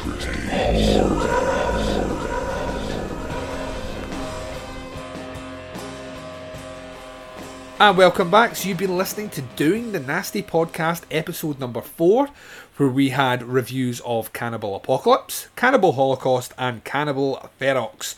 Um, well, that's that's a tough one behind us now, Andy, isn't it? Mm, it is, yeah. Like I say, Cannibal Holocaust to me is a fantastic piece of cinema. It's just not for everyone. Um, yeah, interesting. Definitely an interesting set of films. Um, so, what we got coming up next time? What's next episode? What we got? Ooh yeah. So next episode we have the Cannibal Man, which is yeah another cannibal movie. but I don't actually. I don't. I don't actually like because I've been told there are certain ones on the list that have the word cannibal in them that but are like Cannibal Apocalypse that have nothing to do with cannibal. So I don't know if Cannibal Man is a cannibal movie or not. I've never seen it. Uh, Devil Hunter, which I have seen before, cool. um, and memory serves I quite like that and Don't Go in the Woods, which I've also seen before, and I did like that movie. So that'll be Cannibal Man, Devil Hunter, and Don't Go in the Woods coming up in a fortnight or two. Do you think we'll manage to get through an episode without someone getting a bit rapey? Um, because it's not happened so far, has it? uh, I think the law of averages dictates that there should be at least one episode where there's three films where someone doesn't try and get the rape on or look in a sort of suggestive I'm going to rape you fashion.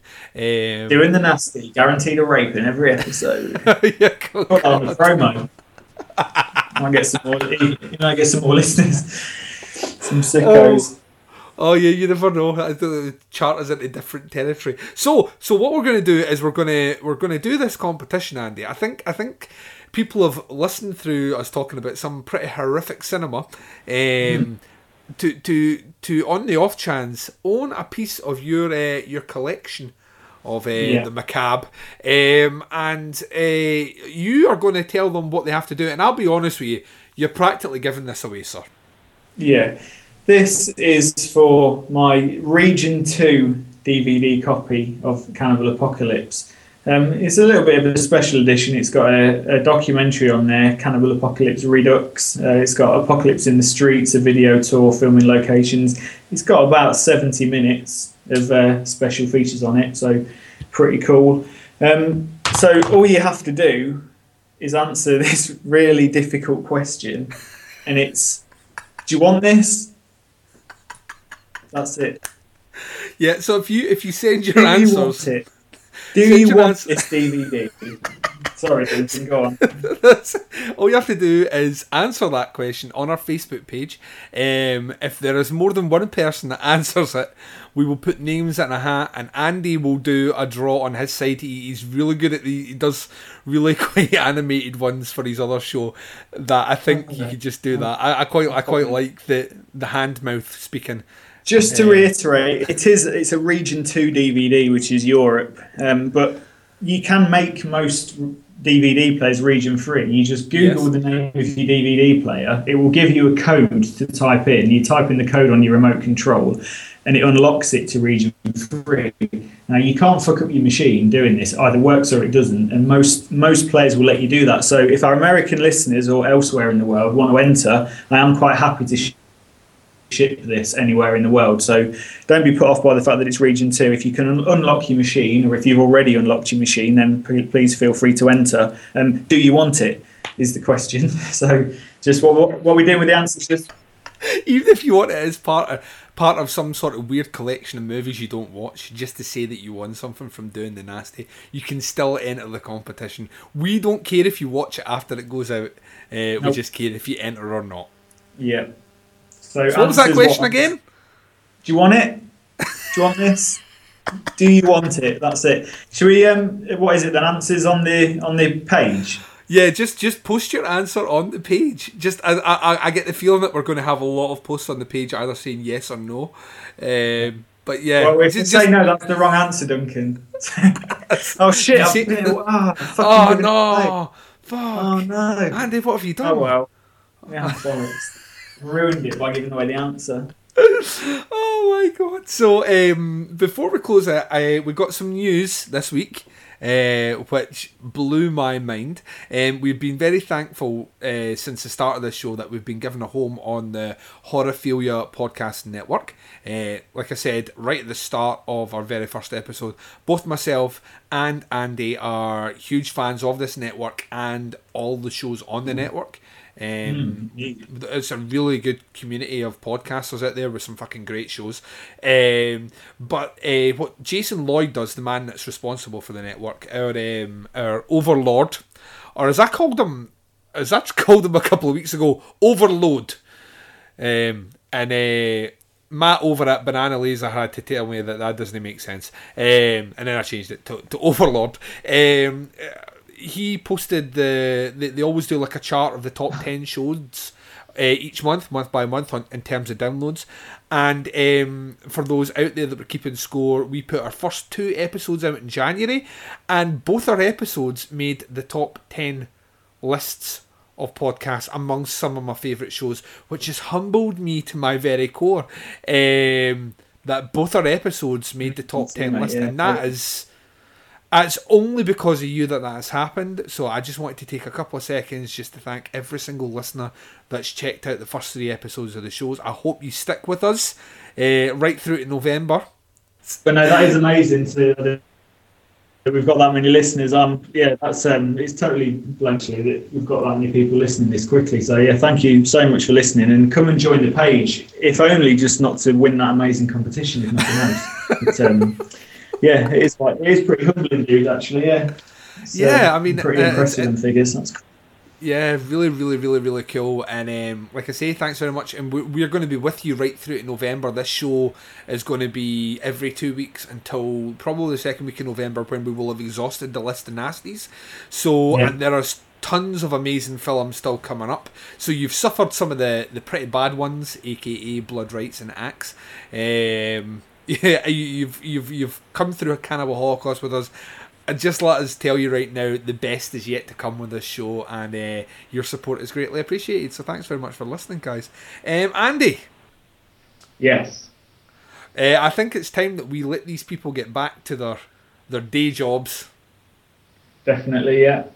And uh, we will be back in two weeks to talk about another three movies from the nasty list. Would you like to say goodbye to our faithful listeners, please? Goodbye, listeners, and thank you for listening.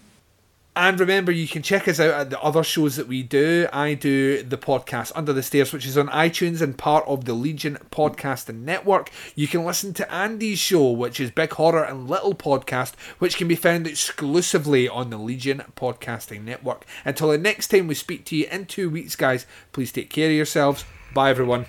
Bye. Nasty. Nasty. They were called nasties and they were nasty. Some of the things that we've seen are so horrific.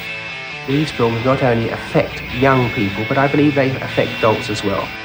An extravaganza of gory violence capable of depraving and corrupting those who watched it. I have never seen a video nasty. I wouldn't. I actually don't need to see what I know is in that film.